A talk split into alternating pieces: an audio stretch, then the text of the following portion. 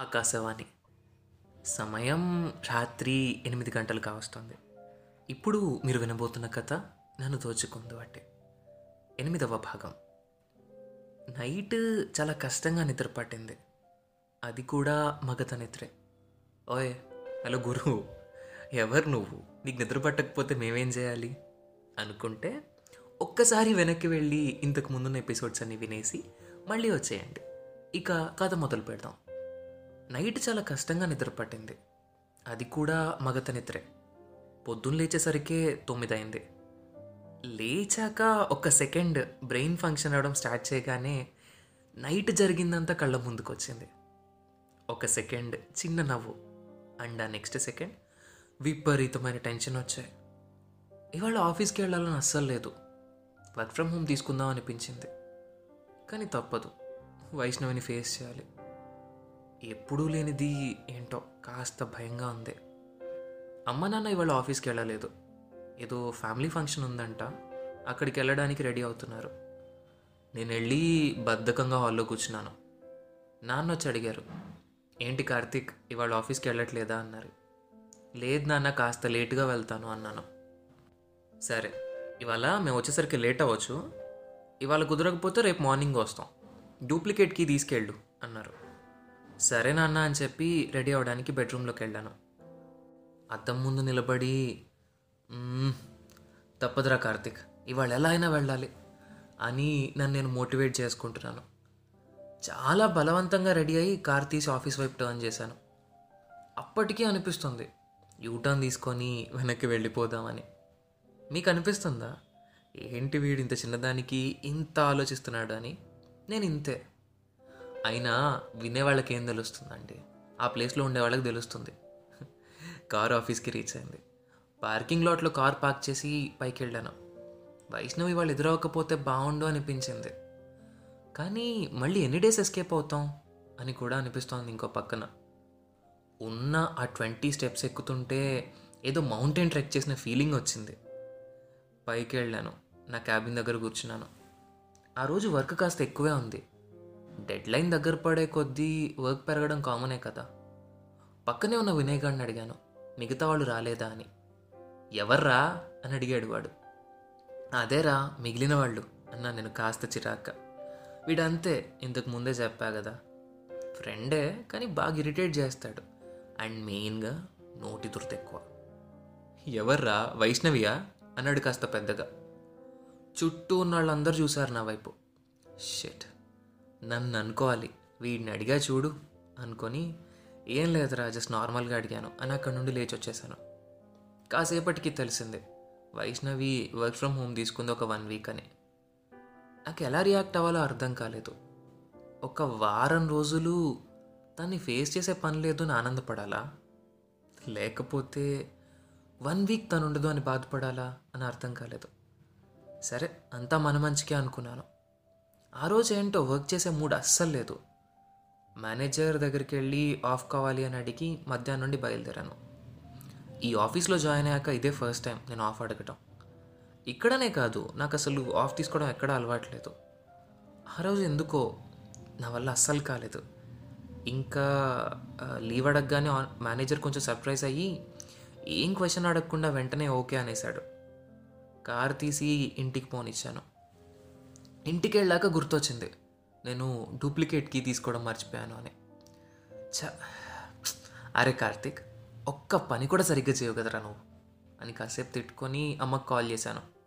అమ్మ లిఫ్ట్ చేసింది. మా నాన్న పక్కన లేడుగా అని అడిగాను. లేర్లే చెప్పు అందమ్మ. ఏం లేదు మా కీ మర్చిపోయాను పొద్దున. మీరు ఎప్పుడు వస్తారు ఇంటికి? అన్నాను. ఇష్! సరిపోయావురా. పొద్దున్న నాన్న చెప్పారు కదా అయినా మర్చిపోయావా? ఏంటో నీ ఆలోచన ఎక్కడుంటుందో ఈ మధ్య అని అందమ్మ సరే మా నాన్నకు చెప్పకు మళ్ళీ ఒక అరగంట క్లాస్ తీసుకుంటారు. మీరు ఎప్పుడు వస్తారు? అన్నాను.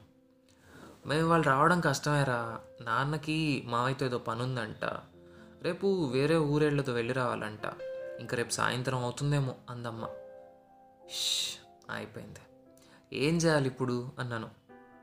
లేదంటే పిన్ని వాళ్ళ ఇంటికి వెళ్ళి పడుకో ఇవాళ అందమ్మ. పిన్ని వాళ్ళ ఇంటికా బాబోయ్ బాబాయ్ చంపుకు తింటాడు. నా వల్ల కాదు ఆయన సోది భరించడం అన్నాను. మరి ఎలారా? అయినా కీ తీసుకెళ్ళాలిగా సరే సరే నేను అభి వాళ్ళ ఇంటికి వెళ్తానులే అన్నాను. సరే అక్కడైనా జాగ్రత్త అందమ్మ. సరే మా మీరు కూడా జాగ్రత్త.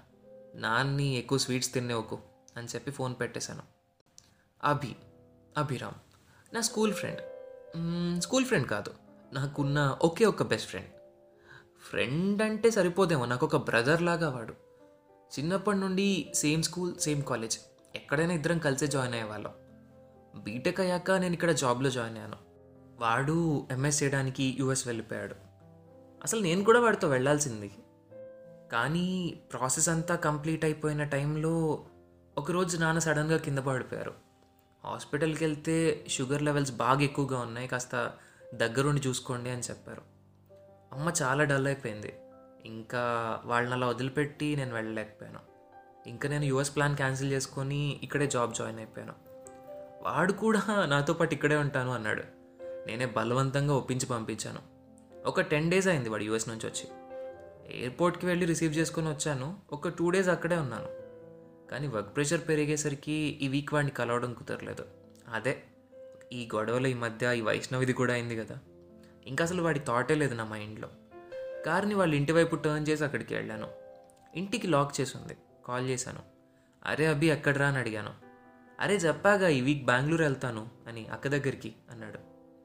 వాళ్ళ అక్క బావ బెంగళూరులోనే ఉంటాడు. వాడు మొన్ననే చెప్పాడు ఇలా ఫ్యామిలీ అంతా అక్క దగ్గరికి వెళ్తున్నాం అని షట్. నేనే మర్చిపోయాను. ఏమైందిరా? అని అడిగాడు వాడు. ఏం లేదురా జస్ట్ నార్మల్గానే కాల్ చేశాను అన్నాను. మళ్ళీ కాల్ చేస్తాను అని చెప్పి కాల్ పెట్టేశాను. ఇంకా ఇవాళ ఎలా? ఎక్కడ ఉండాలి పోనీ పిన్ని వాళ్ళ ఇంటికి? మ్మ్, వద్దొద్దు బాబాయ్తో గొడవ కష్టం. పోనీ వినయ్ గారిని అడుగుదామా? వద్దులే వాడు ఉండేదే హాస్టల్లో. మరి ఎలా? అంటూ కార్ పక్కకు తీసి ఆలోచిస్తున్నాను. ఇంతలో రోడ్డు మీద జనాలు గుంపుగా కనపడ్డారు. ఎవరో కింద పడినట్టున్నారు. మనకెందుకులే అనిపించింది. ఏమో నెక్స్ట్ సెకండ్ లేదు లేదు. ఎందుకైనా మంచిది అని కార్దిక్ అక్కడికి వెళ్ళి చూశాను. గుంపుని దాటుకొని ముందుకెళ్ళి చూశాను. అక్కడ కింద పడిన అమ్మాయిని చూడగానే ఒక్క సెకండ్ మైండ్ బ్లాక్ అయిపోయింది. సో అక్కడ కింద పడ్డ అమ్మాయి ఎవరు? కార్తిక్ ఎవరిని చూశాడు? ఇవన్నీ తెలుసుకోవాలి అంటే మీరు ఇంకొక వారం రోజుల పాటు ఆగాల్సిందే. వింటూ ఉండండి నన్ను దోచుకుందు అంటే. ప్రతి బుధవారం ఒక కొత్త ఎపిసోడ్తో మీ ముందుంటాం. మీరు ఈ స్టోరీని Instagram Spotify Gaana Jio Saavn Apple podcast ఇలాంటి మరెన్నో మేజర్ ప్లాట్ఫామ్స్లో వినొచ్చు. మీరు ఈ స్టోరీ విన్నాక మీ కామెంట్స్ కానీ మీ సజెషన్స్ కానీ ఏవైనా సరే కింద మెన్షన్ చేసిన మెయిల్ ఐడికి మెయిల్ చేయొచ్చు లేదా ఇన్స్టాగ్రామ్ హ్యాండిల్ అనగనగాకి డిఎం చేయొచ్చు. ఈ స్టోరీ కనుక మీకు నచ్చినట్టయితే మీ ఫ్రెండ్స్ అండ్ ఫ్యామిలీతో షేర్ చేసుకోవడం మాత్రం అస్సలు మర్చిపోకండి. అండ్ మీరు ఎందులో అయితే అనగనగాని వింటున్నారో అందులో అనగనగాని ఫాలో అవ్వడం మాత్రం అస్సలు మర్చిపోకండి. వచ్చే బుధవారం కొత్త ఎపిసోడ్తో మీ ముందుంటాను. అప్పటి వరకు నేటి మన ప్రసారం ఇంతటితో సమాప్తం.